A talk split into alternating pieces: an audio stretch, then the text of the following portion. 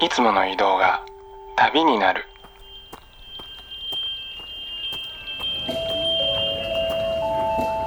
音で巡る30分間の小旅行へご案内します。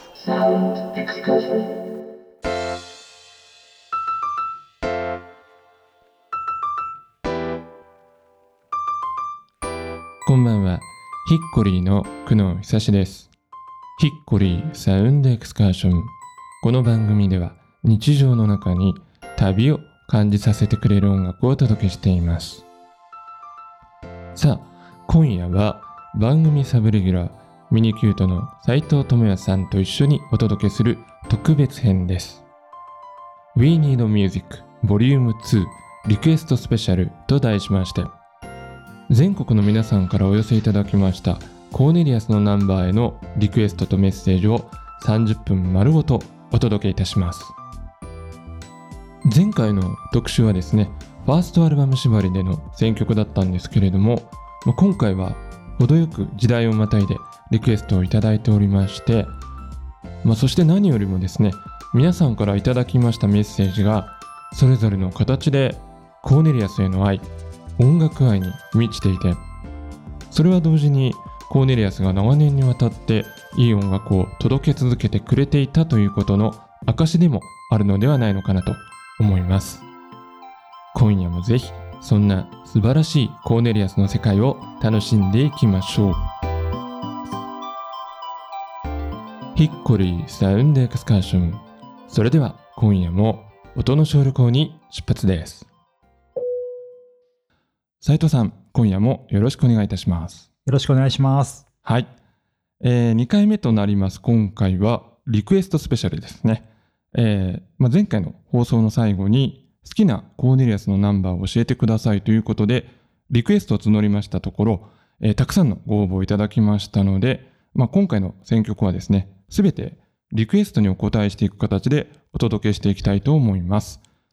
あのまあ斉藤さんにはねあらかじめメッセージを共有させていただいたんですけれどもいや思ってた以上にねメッセージいただきまして斉藤さんこれ嬉しいですよねそうですね。こんなに正直なところ、メッセージ、リクエストいただけるとは思ってなかったんですごい嬉しいですね。なんかあの僕の印象としましてはちょっと今までねあの声を潜めていたコーネリアスファンがちょっと島民から目を覚めて声を上げてくれたみたいなね感じがあって、ちょっと嬉しかったですけれどもね、そうですね。なんかやっぱりいろんな場所でいろんな思いをしてうん。過ごしてた人がいるんだなっていうのは分かって嬉しかったですよね。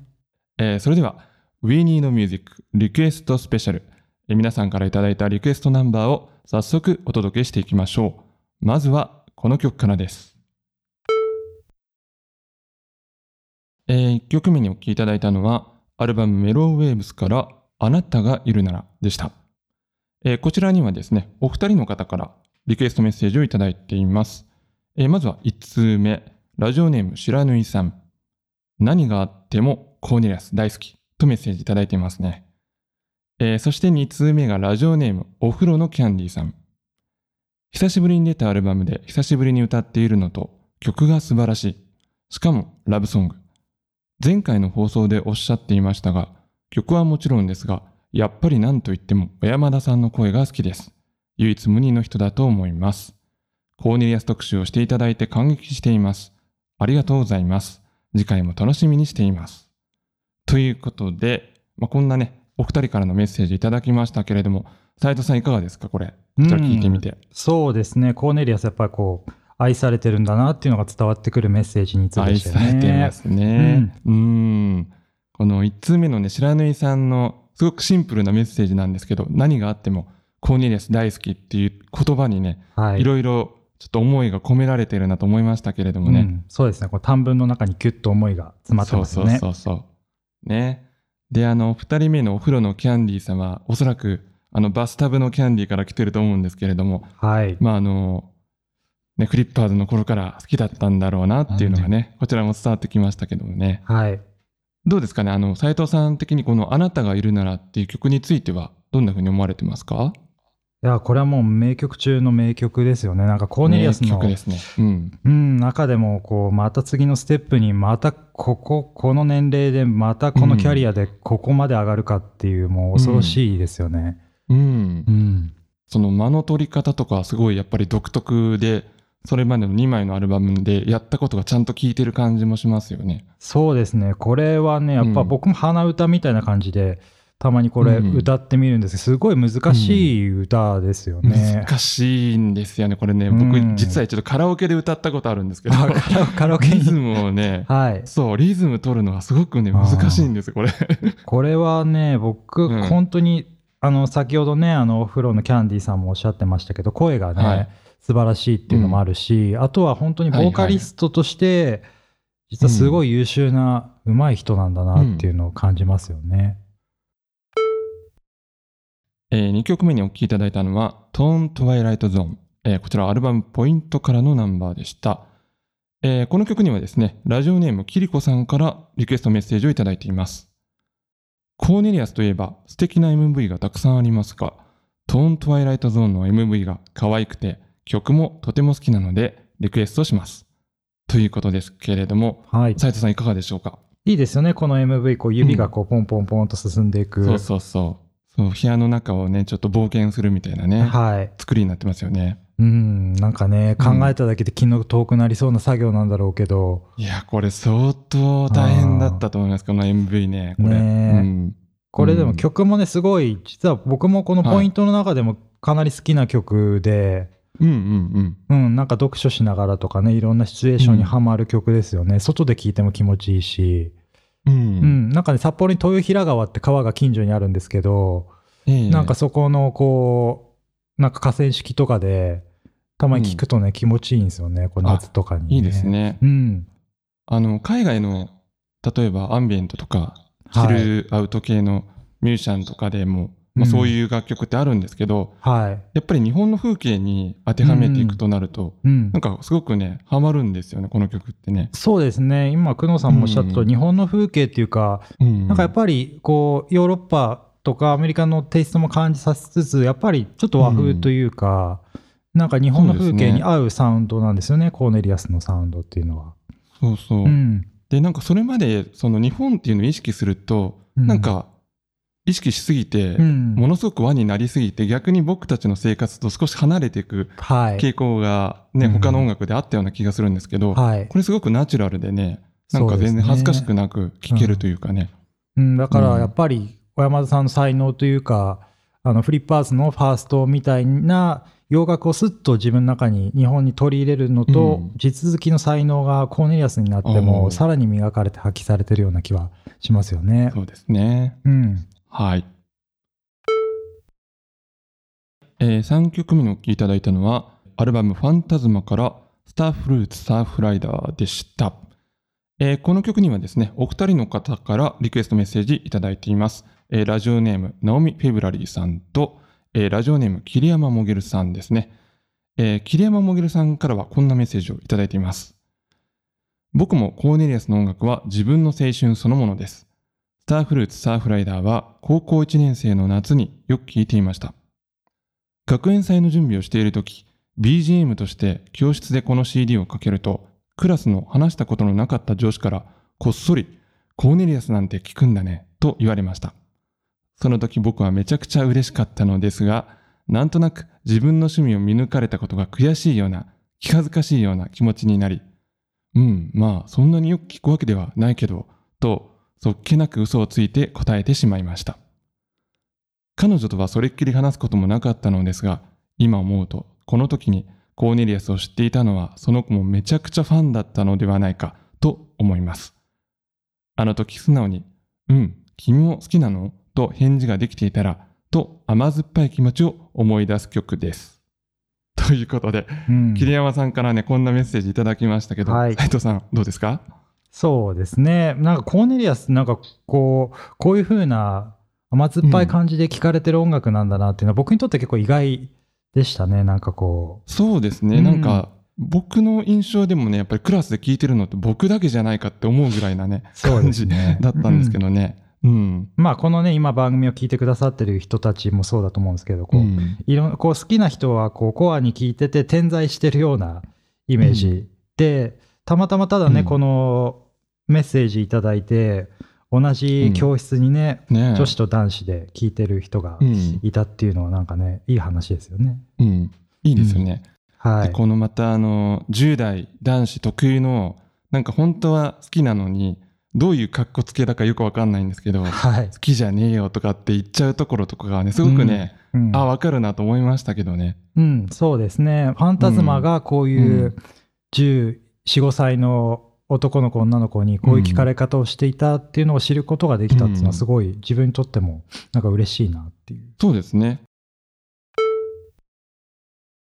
えー、4曲目にお聴きいただいたのは、えーアルバム The First Question Award から You Can't Always Get What You Want でした。はい。えーこの曲にはですね、ラジオネームメロさんからリクエストメッセージをいただいています。冒頭のギターからもうかっこいい。疾走感があるけど、小山田くん独特の冷めた歌声がメロディアスに聞こえる大好きな曲です。うん。ということなんですけれども、はい、斉藤さんいかがでしょうか？これはね、びっくりしましたね。これ多分シングルで出たんですよね。短冊型のそうですね。シングルで出て。3枚目のシングルでしたよね。3枚目。なんかミューージックステーションに出て、うん出てましたね。はいそうですね。うん。なんかあれですよ、僕なんかこう、ワウペダルを踏みながらギターを弾く姿かっこよくて、で、あの当時のね、ファッションとかも真似してうんうん。来てはみたんだけど、やっぱりうん。着てる人が違うとね、単なる小汚い二十歳の若者みたいな感じになった自分を今思い出しました。まあ、あのニット帽はね僕もチャレンジしたんですけどね、うん。やっぱりねダメでしたね。そうですよね難しかったですね。顔小さくないとダメですねあれ顔小さくないとダメだし、あの古着の感じもね、ね。やっぱり着る人が、着るべき人が着ないと、ただの汚い感じになっちゃうんだなっていう、なんか甘酸っぱいうん思い出とともに記憶に残ってる大好きな曲ですね。うん。この曲調としてはねその先に出てたシングル2曲は、まあ、ある程度その小山田さんのそれまでのイメージを踏襲した部分もあったんですけどはい。結構この曲は意外な感じしなかったですか？あ、意外でしたね。なんかこれうんラジオかなんかで、本に触れたインタビューの中で、次のシングルはめちゃくちゃ自信あるっていうふうに小山田さんがおっしゃってて、じゃあどんな曲が来るんだろうってすごい期待して待ってたらうんこの曲が来て、なんかね、うんびっくりしましたね、やっぱり。すごいロックな感じするんですけど、でもなんかリズムとかはなんかそのアシッドジャズとかの雰囲気もあるし、そううん。このねメロさんのメッセージにもありましたけど、はいその小山田さんの声はとてもクールでそこがまたかっこいいですよね。そうですね、なんか、うんいやーこの特集というか、この番組を通じて、うん小山田さんのこの歌のなんか芸風の広さみたいなのも感じますよね。うんなんかこんな曲もハマるし、ねうんあなたがいるならもハマるし、改めてうんうんうん気づきますよね。そうですね。5曲目にお聴きいただいたのは、アルバムセンシャスからスリープホームでした。えーこちらの曲にはですね、ラジオネーム N さんからリクエストをいただいています。心からコーネリアスの音楽を好きになれたと思えたのが、アルバムセンシャスでした。当時、真冬の高速を大雪のため降ろされた時にカーステで鳴らしていましたが、空から静かにしんしんと降り続ける真っ白な雪景色を見ながら聴いたこの曲は、10代の頃に細野晴臣さんのアンビエントを夢中で聴いていた時の気持ちを思い出させてくれるものでした。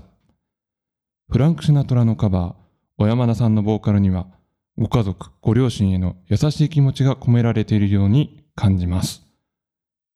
というね、えーメッセージでしたけれども、さあ、斉藤さんいかがでしょうか？うん、これは素晴らしいカバーですよね。フランク・シナトラうんの曲で、なんかこう原曲に忠実にカバーしてるんだけども、うん小山田さんが歌うと、あの、ボーカリストとして名高いフランク・シナトラに負けないぐらいのボーカリゼーションですごい歌だなって思って聞いてます、いつも。ねうん、あの N さんのメッセージにも少しね触れられてましたけどこれ確かあれですよねお父さんの三原聡さんのはい。レコードコレクションの中から、まあ亡くなられた後でたはい。またま、あの発掘といいますか、まあうん見つけてはいて気に入ったみたいなねことをおっしゃってましたよね。そうですね。なんかね、お父様のこのレコードコレクションがフランク・シナトラっていうのはなんか小山だけすごいなっていう。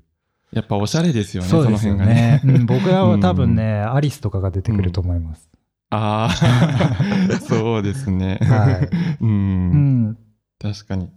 だこれはあれですね、あの、まあ、お父様が亡くなられて、一人こうね、前の世代が亡くなった後の山田さんが、ポツンと一人でこの曲を聴いているっていうのは、うん。えっと、ちょっと余談になりますけど、あのメローウェーブスで未来の人へっていう曲がありますけども、要はあれってこう自分がいなくなった世界のことを歌ってる歌なんで、うんと目線がこう方向性として逆というか、スリープウォーム聞いてた、そのお父さんが亡くなった時の小山田さんと、自分がいなくなった後のことを歌ってる小山田さんがこう対になってるよ、か合わせ鏡みたいになっていて、この曲を聴くとさらに重層的な気分になるというか、うん、時間を感じさせる曲ですね。うん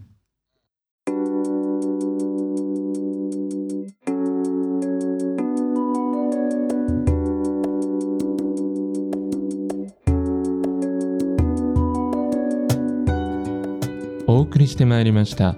ヒッコリーサウンドエクスカーション。お別れの時間となりました。さあ今夜は We Need Music Vol. 2リクエストスペシャルと題しまして全国の皆さんからお寄せいただきましたコーネリアスのナンバーへのリクエストとメッセージを30分丸ごとお届けいたしました。今夜のプレイリストは番組のブログにアップしています。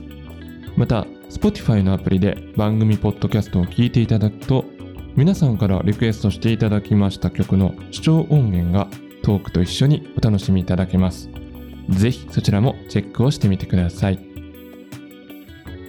さあそしてこのコーネリアス特集なんですけれども次回ボリューム3がシリーズ最終回となります。こちらはですね4月中のオンエアということで準備を進めておりましてお届けする曲は私久能がこれまでにかけてない曲の中から選ばせていただきます、えーそしてですね引き続きコーネリアスの音楽についての思い入れなど皆さんからのメッセージも次回 We Need Music の中でシェアしていけたらと思っています。番組のメッセージフォームからぜひお寄せください。URL は se.hickory.jp です。それでは来週も同じ時間に旅をしましょう。ヒッコリーサウンドエクスカーション。ナビゲーターは久能久志でした。バイバイ。